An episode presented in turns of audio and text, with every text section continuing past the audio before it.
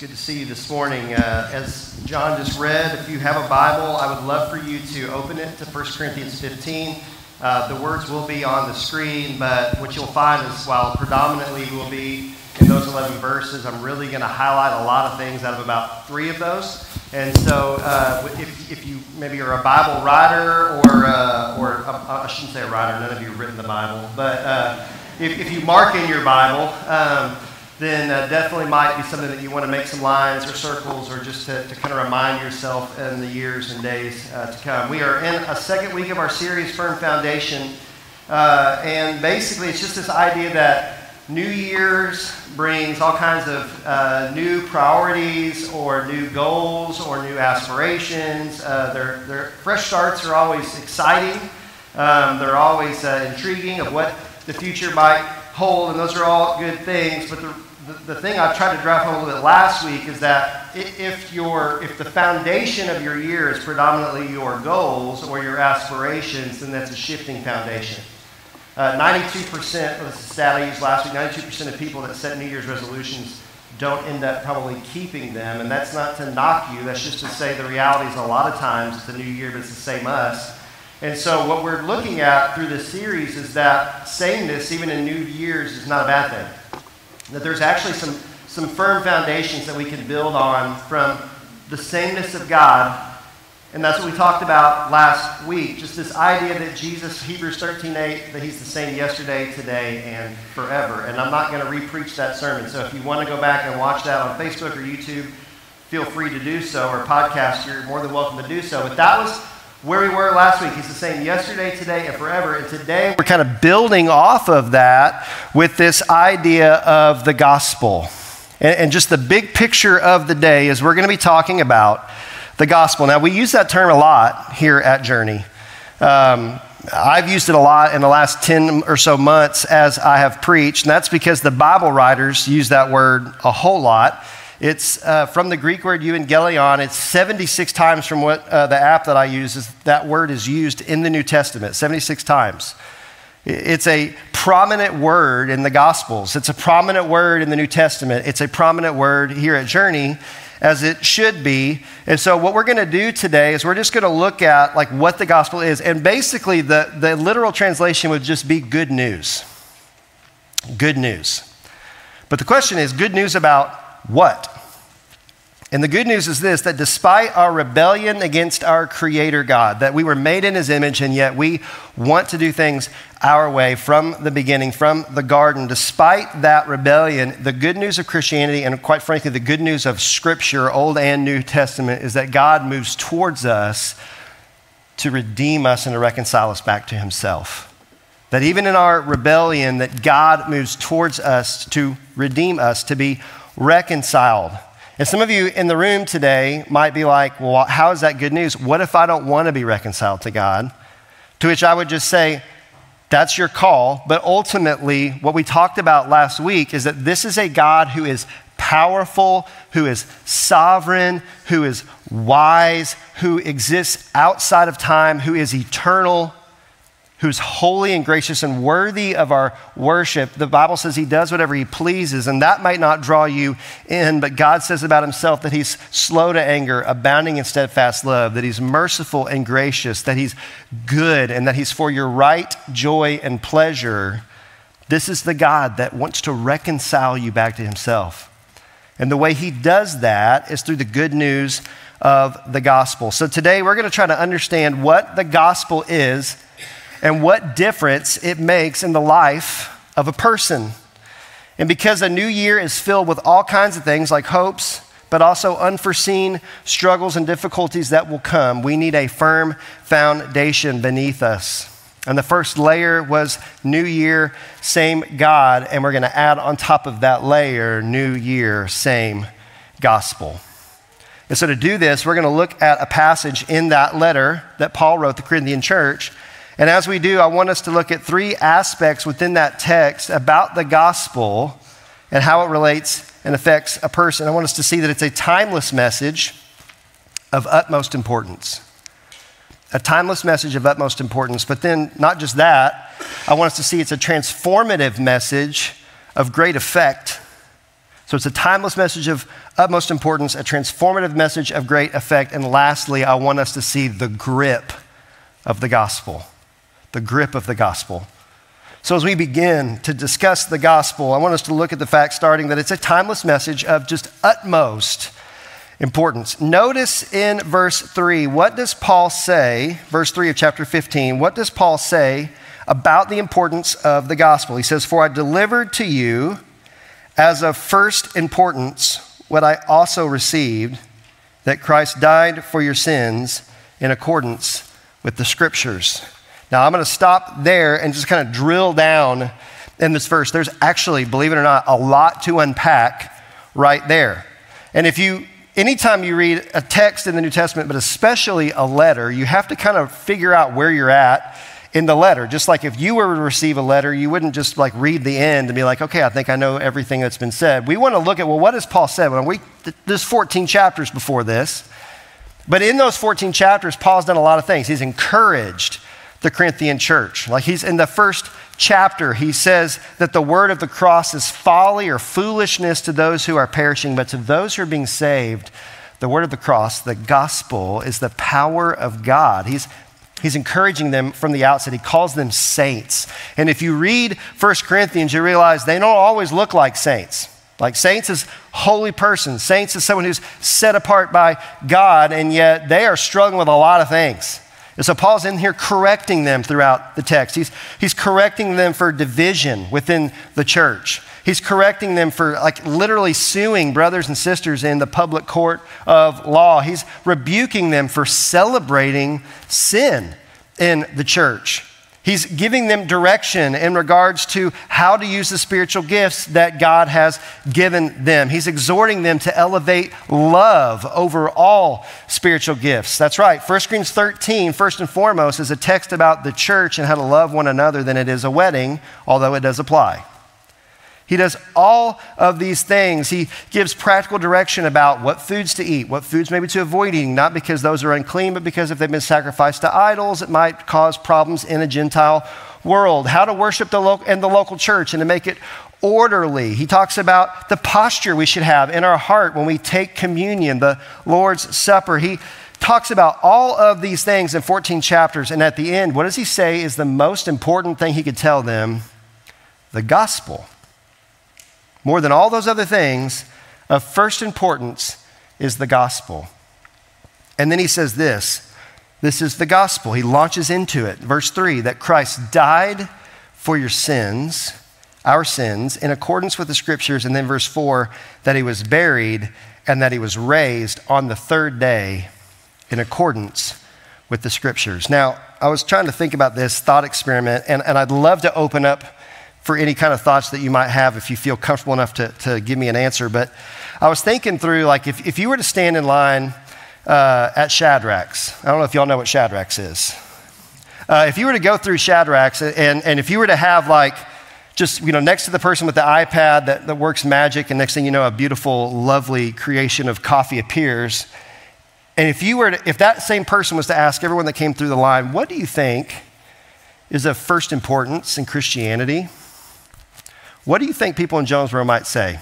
Like the main point, the main focus of Christianity. Any, any thoughts? Feel free to shout them out if you think you have one. Sorry, I got to turn my mic down. I can't. Okay, maybe you're not comfortable, and that's fine. I mean, this church has a ton of church. I mean, this town has a ton of churches, like everywhere. So, so I would hope at some point, like somebody would say, well, I think the gospel is the most important thing. But I think you get a lot of answers too. I think not just culturally, but even I think churchgoers would struggle to go, I don't, I don't really know what's of, of most importance. I don't know. Maybe it's being a good person, right? Like maybe it's just like we don't want to be bad people. We want to we, we want to be people that reflect God, so we want to be good people. Like that should be should be number one, maybe. And maybe, maybe you'd hear like, you know, the, the more moral stuff, like you know, not having, not having sex outside of marriage. Um, at least if you grew up in the 90s, that's what I thought it was about for a long time. Even though in the pastor's home who preached the gospel, I was like, man, that's the number one thing, man. Purity culture. Maybe, maybe for you, it's, it's, it's that, man, you just, you don't dabble in the things that can get you in trouble. Uh, you don't, no drinking, no smoking, no chew, no running with guys and girls that do. That was the phrase back in the day. Maybe that's what would be of most importance to you. Maybe it's like, well, I think the number one thing is just to pray, pray a prayer. Pray, pray that prayer and, and ask Jesus into your heart. That's the most important thing. Maybe some would say joining a church. Maybe somebody, I mean, there are some in our community that would say it depends on what church you join. You got to join the right, the right church, the right kind of church. Maybe it's how you vote.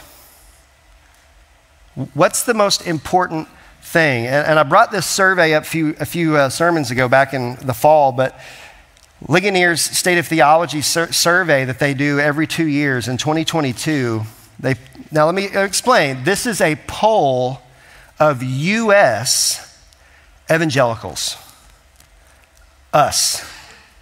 This is a poll of us, people like us typically, who would, who would believe the gospel needs to be preached, who would, who would say that, that, well, most would say that the Bible is God's word. This is a question. so this is a position that the survey states, and then they ask the person in the survey whether they agree or disagree. And here's the statement Jesus was a great teacher, but he was not God. That's the statement. U.S. evangelicals, 5% said they somewhat agree with this. 38% strongly agree. 43% of people like us say he was a good teacher, not sure that Jesus was actually God. And if Jesus is merely a good teacher, then the gospel is, first of all, not of utmost importance because, frankly, the gospel wouldn't be news, but would be teaching. The gospel would be good advice. But the problem is, if you look at what Paul says, the gospel is a message of news. And there are three critical pieces to it. The first piece is that Jesus died for our sins. In fact, when Paul would write this same church again in the book that we call Second Corinthians, this is the way Paul says it in verse 521. For our sake, he, God the Father, made him, Jesus, to be sin who knew no sin, so that in him we might become the righteousness of God. God the Father makes God the Son to be sin. Jesus was sinless, the only person to ever exist that is sinless, and yet God said, I will make him to be sin. And why would he do that? For our sake. And then there's a purpose so that we might become the righteousness of God, a righteousness that we don't possess, but that we may actually receive. This is what Martin Luther called the great exchange.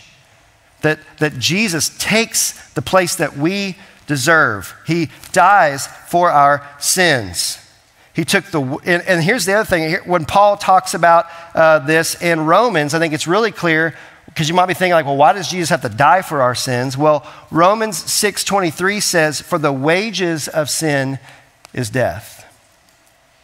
That what our rebellious acts, our intentional acts, our unintentional sin, what that deserves, what that earns for us is death. Physical death. We see that in the garden. God, because He's for your right, good joy and pleasure says you can eat of all of this bounty that I've made for you to enjoy. Just don't eat of that tree. Because if you do, you will die. Sin creates physical death, but it also creates separation from God, a, a spiritual death of sorts. It's massive, and yet the end of 623 says, For the wages of sin is death, but the free gift of God is eternal life in Christ Jesus our Lord. It's a free gift, and it's found in a person, Jesus Christ. Despite our sin and what we deserve, Jesus dies for our sins. He took the wages that we deserve, and He freely gives us Himself, His life that's everlasting and increasing, the very opposite of death. The great exchange. Jesus, our substitute. Jesus, our hope. Part one of the gospel message for Paul Jesus died for our sins. Part two, Jesus was buried. Now you might be like, why does that matter?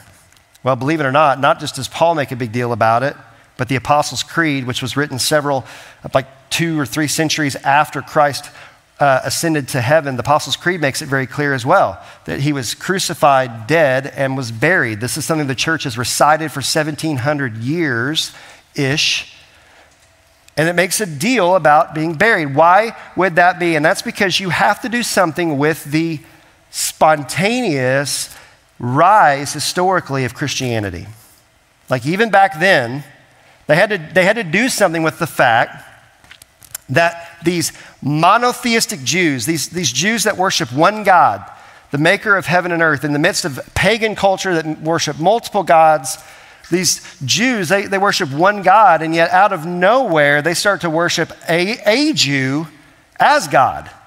You got to explain that. something's got to something's got to be with that. And so there's people then and now. I mean, back then you read, I think it's in Matthew, I think we talked about it back in the spring, that they had to concoct this story about how he was disappeared and what happened, and the disciples stole his body. And that's not uncommon even today. Like people just have to deal with the fact, like historically, Jesus of Nazareth existed. So, what do we do with this spontaneous rise of Christianity, this, this launching out of a bunch of Jews and then eventually Gentiles that believed that this guy was God in the flesh?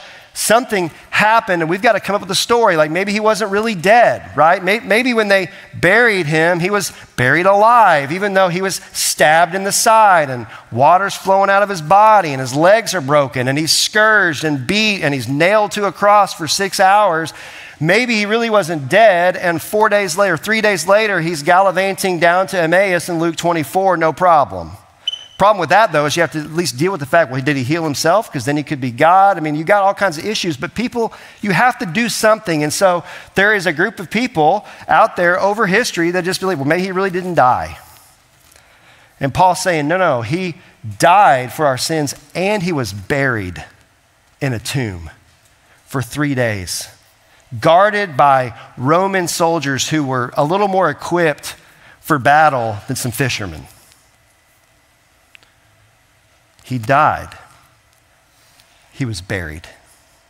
But thank God it doesn't end there. Part three, he was raised on the third day. And I think we know this because we celebrate Easter, and we celebrate this every week. I mean, you say that on Easter, but it's true. Like, there's a reason we hold worship on Sunday, the first day of the week, the day that he was resurrected. We do celebrate this all year all the time. But I think for a lot of us, we focus so much on the cross that we misunderstand that without the resurrection, we would be hopeless. Paul says that in 1 Corinthians 15, that if Jesus wasn't raised, we all in trouble.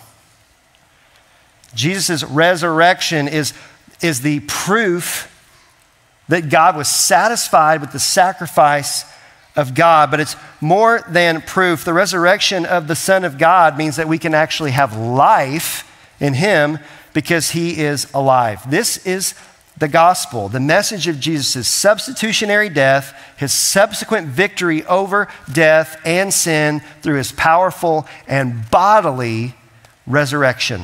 Yes, bodily. He was not a ghost, he had a body. And this has all kinds of implications for creation, just for, for the creation we already have, the original creation that God made. It has all kinds of implications for new creation. Like, I don't know if you knew this, in eternity, you will have a body.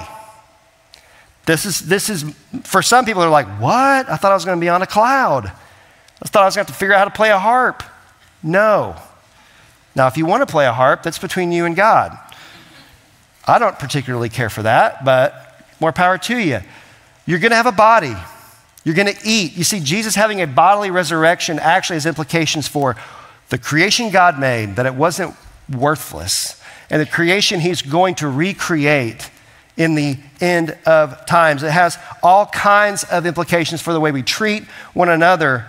And Paul is basically saying, because you can tell in 1 Corinthians 15, a lot of this is driven by the fact that there's some naysayers of the resurrection. And Paul is saying, This is how he carries on in the letter. He then starts to talk about, You don't believe in the resurrection? I, I can tell you people who have seen him. Verse 5, he appeared to Cephas, that's Peter, then to the 12.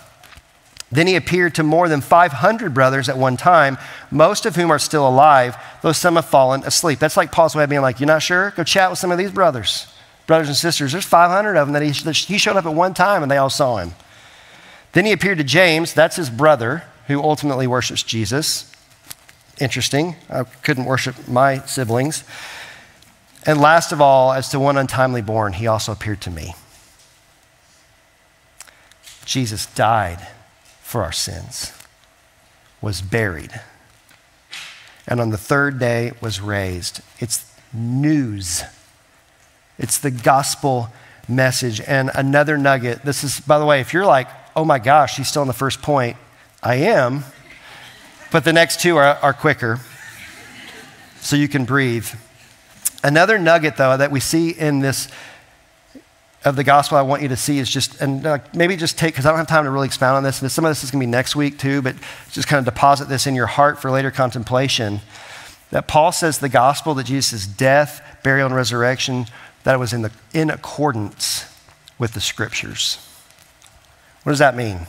Because he's not talking about the scriptures he's writing, he's talking about the Old Testament. It means that what Jesus accomplished in history was something that scriptures promised and foretold.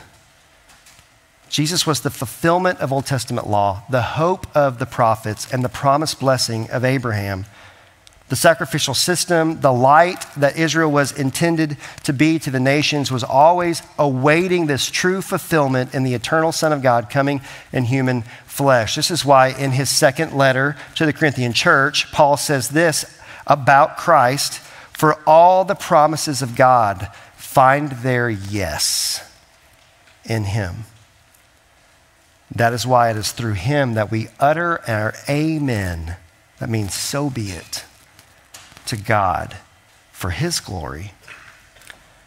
The gospel of Jesus Christ was the answer to the long awaited promises of God. He died, He was buried, and was raised in accordance with the scriptures. I have to stop there because that's next week. Same story is next week. But, but this is where we're at.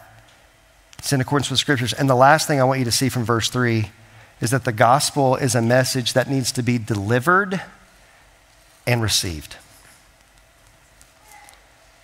Delivered and received. Look again at verse 3 For I delivered to you as of first importance what I also received.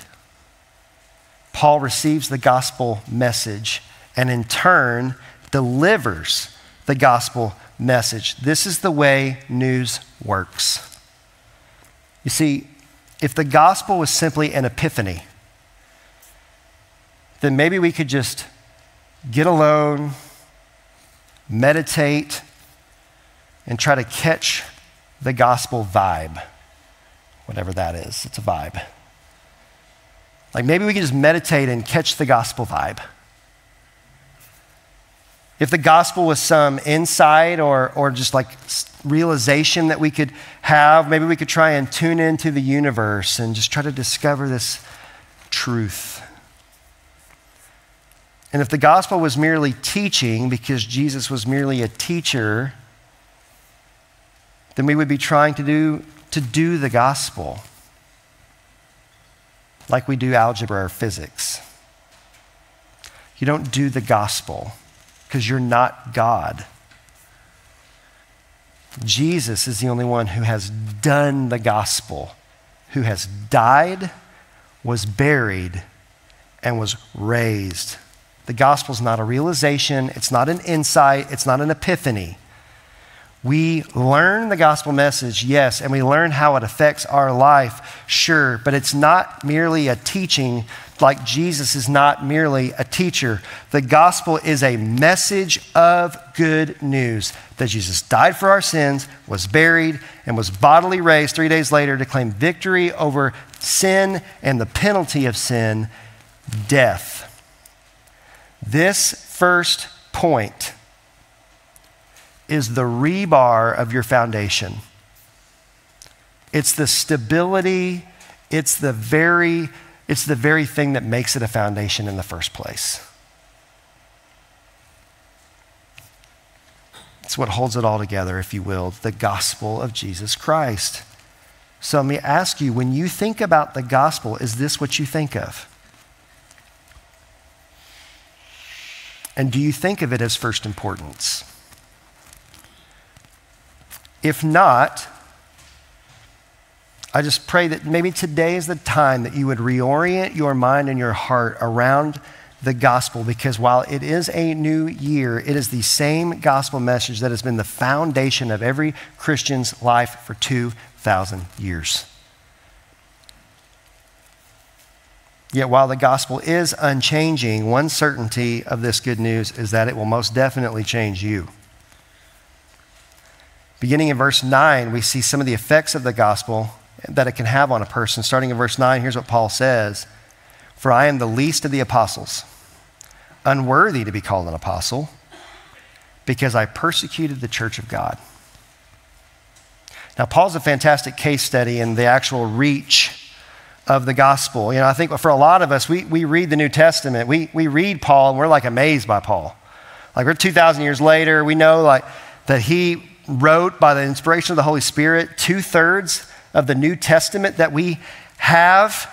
We know that, that he was the greatest missionary to ever live besides Jesus. Yet, you can understand that when Paul shows up on the scene in Acts, people are afraid of him. Like when he says he persecuted the church, he wasn't talking smack to Peter on Facebook. He wasn't asking a Christian baker to make him a cake for his bar mitzvah. He was hauling people out of their houses to either throw them in jail or to execute them because they were worshiping a Jew as God. And he said, No, no, no, that, that is heresy, that is blasphemy. You are done. I'm going to snuff this out myself. This was Paul. This, he was a murderer, he was a threat to people. He was terrorizing the church until Jesus shows up on the road to Damascus and tells Paul to stop. And you can imagine if you're persecuting people because you think they're worshiping a dead guy and that guy shows up, you're going to listen. He stops in his tracks and it completely changes his life. He's converted. Jesus reveals himself to Paul and the gospel message is received. It's, it's preached and it's received by faith. Therefore, Paul continues in verse 10 But by the grace of God, I am what I am. How many of us can say that? And by the grace of God, I am what I am. By the grace of God, I am what I am. And his grace towards me was not in vain. I, I read that just two days ago and I had to stop.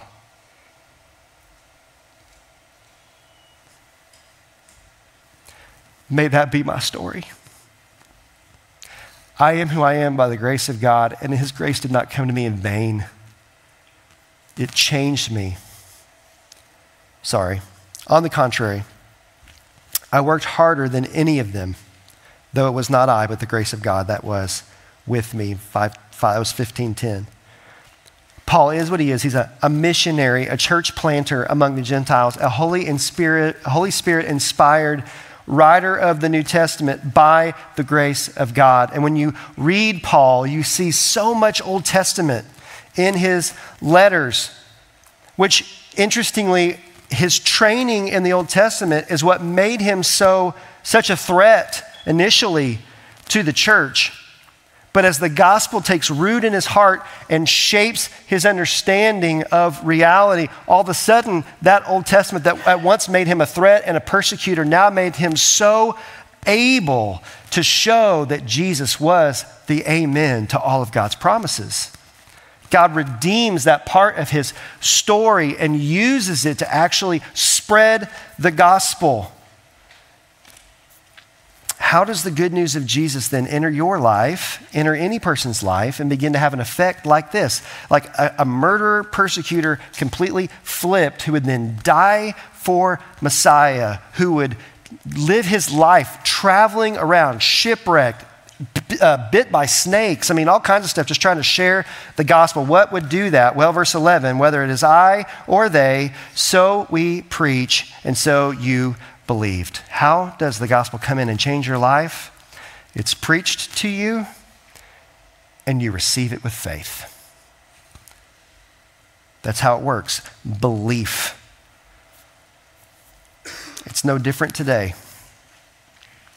The gospel message must be delivered to you, and you must receive it with faith.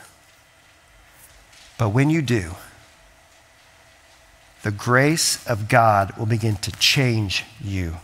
It reconciles you to God, your Creator. And Jesus takes your sin upon Himself on the cross so that you might become the righteousness of God, so that we as a people might become the righteousness of God. The gospel message redeems your past.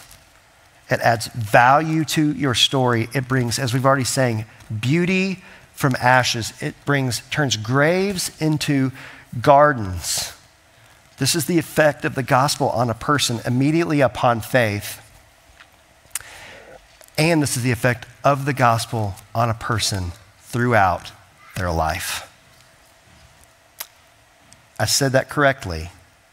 The gospel is not simply good news you believe to be saved in a moment. The gospel has a lifelong grip. A lifelong grip.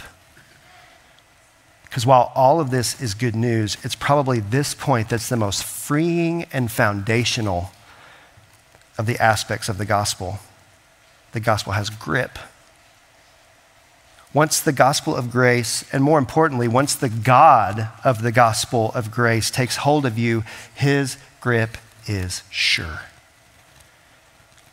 And that's a firm foundation for our existence now and forever.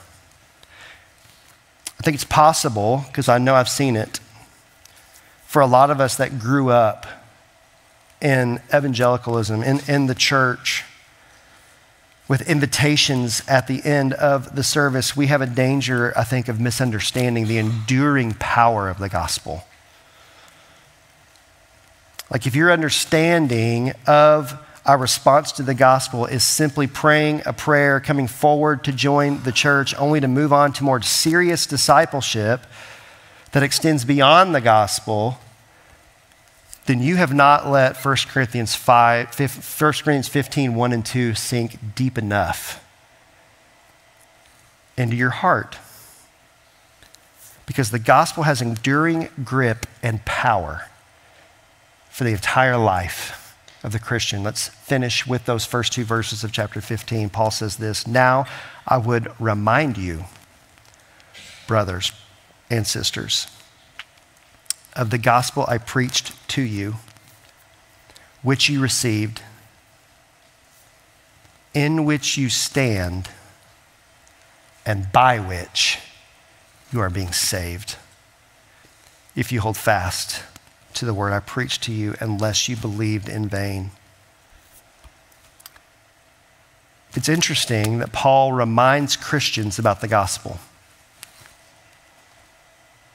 You've thought about that?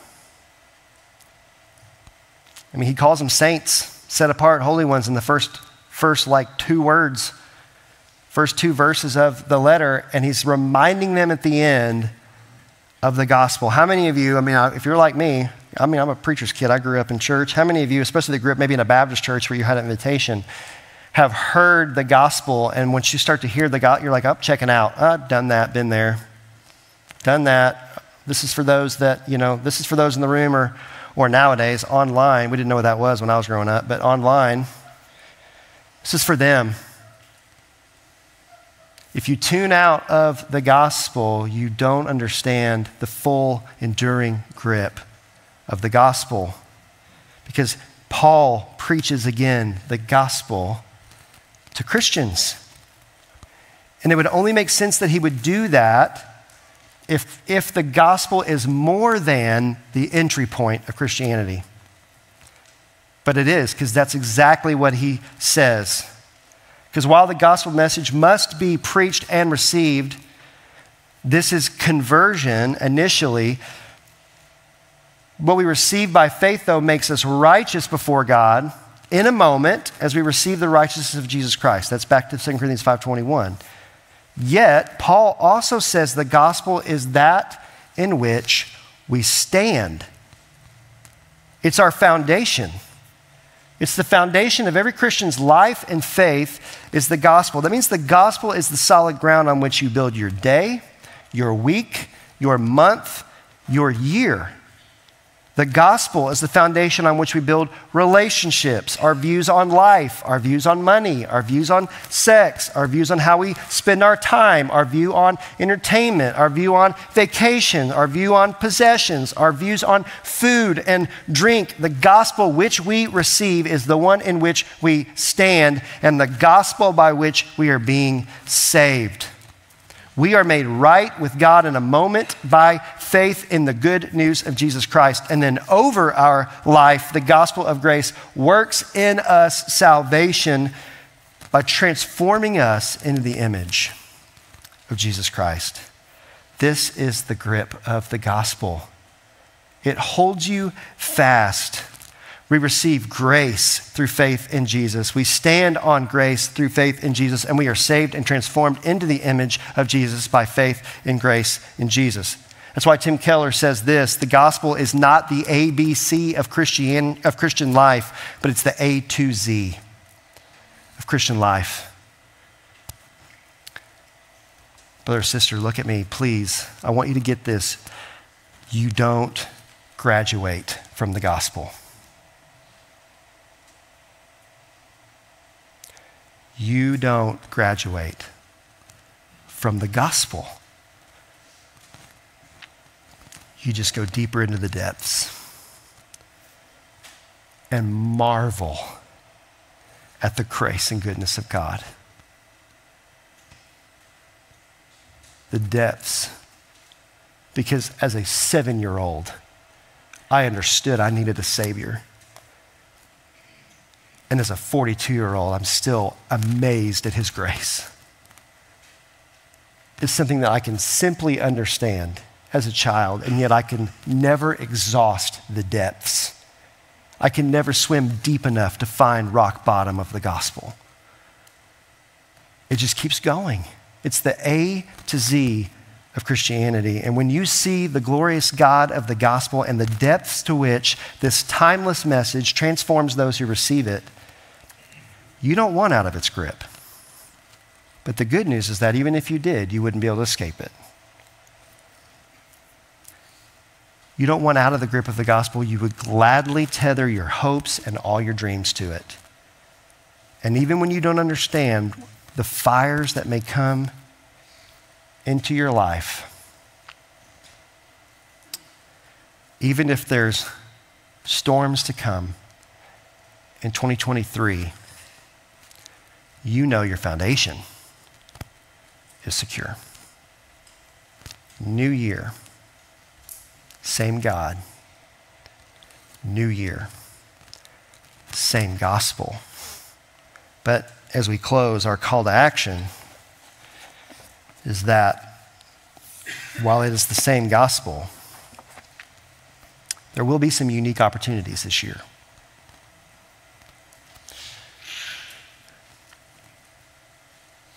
And so if you're here or you're watching online today and you would go, you know what? I don't follow Jesus, but I'm intrigued.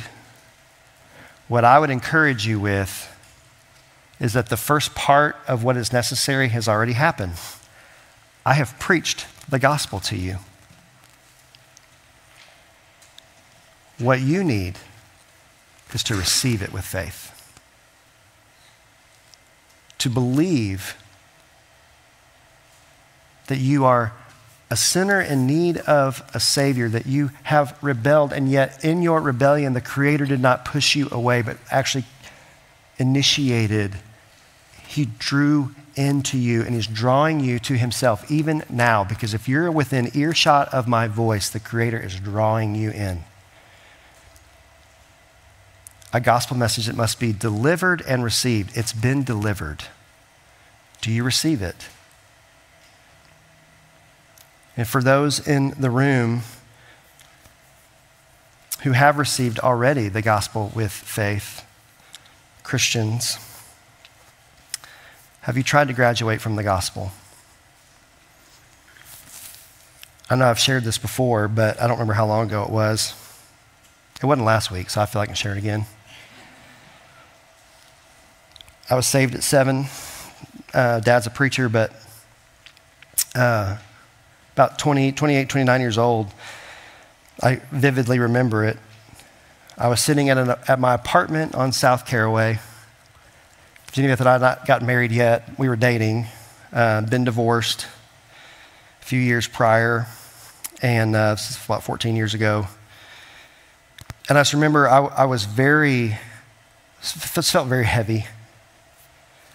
Uh, certain things in my life I couldn't fully control, certain things in my life that I could, and I was just making not the best decisions, some straight up not good decisions.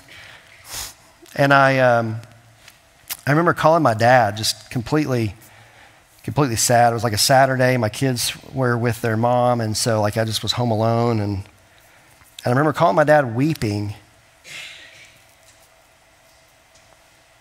And in that conversation, he said, Nathan, do you believe God loves you? I said, I have no idea why he would. I had tried to graduate from the gospel. What happened, instead of 1 Corinthians 15, 1 and 2, I received the gospel, but I was standing and being saved by me. And so if I was having a just an awesome day, you know, like read the word, felt the Lord's presence, helps an old woman across the street or man. You know, if, if I'd done all the things, we'd be like, wow, that's a good, he's a good dude and he loves Jesus. Man, then I might feel close to the Lord. I might feel like he was actually proud of me. But on days that I struggled, on days that I gave in to temptation, on, on, days that I snapped at my kids, on, on days that I did things that I would not be proud of, in those moments, the, the gospel was not what I was standing on or what I was being saved with. Instead, I was being saved by me or the lack thereof. Brother or sister, you, have you tried to graduate from the gospel? Because I can tell you, when you do that, it's exhausting.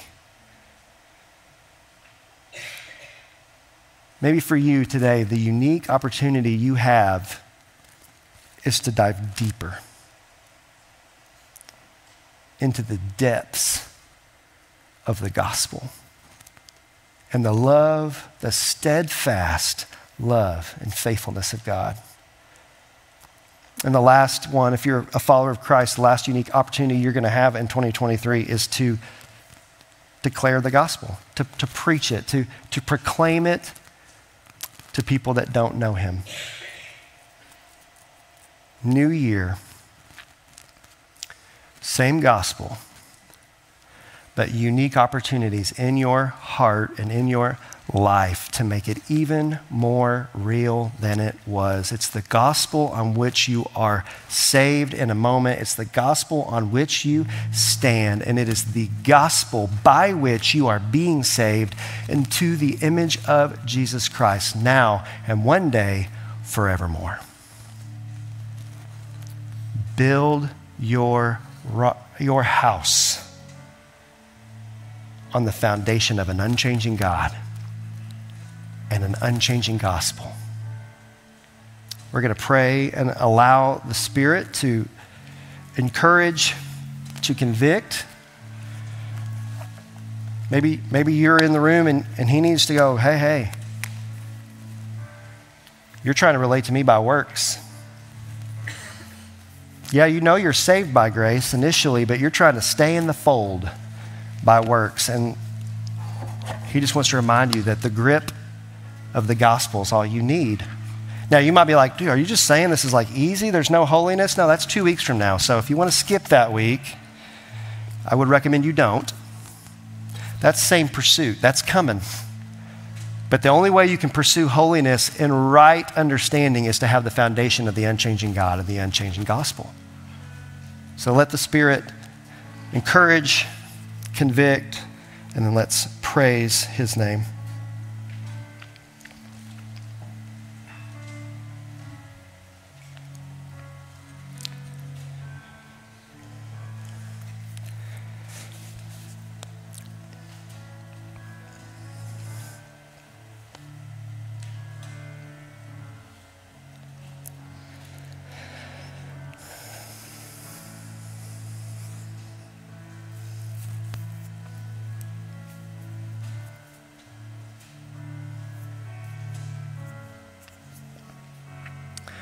Our Father, we are your people. Scriptures say we're the, we are your people and the sheep of your pasture, and that you are our shepherd. And sometimes, like sheep, we want to wander away. Sometimes, like sheep, we just don't understand things in life. But we are yours through the gospel, for those who profess faith, we are yours. Would you assure us of that?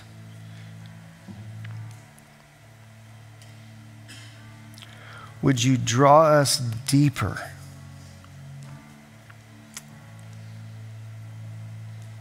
Into the love you have for us, into the good news that Jesus died for our sins. He was buried for three days and yet rose again. Our substitute, our exchange, would you make that real in every aspect of our lives for the glory of your name, for our right joy and pleasure in you, for your good name to spread across the earth from sea to sea, from the river to the ends of the earth. You are God. We are your people. Assure us of that. Convict us where we need and raise us up to be faithful stewards of the gospel, that we would be who we are by grace, and that we would not have received it in vain. Amen.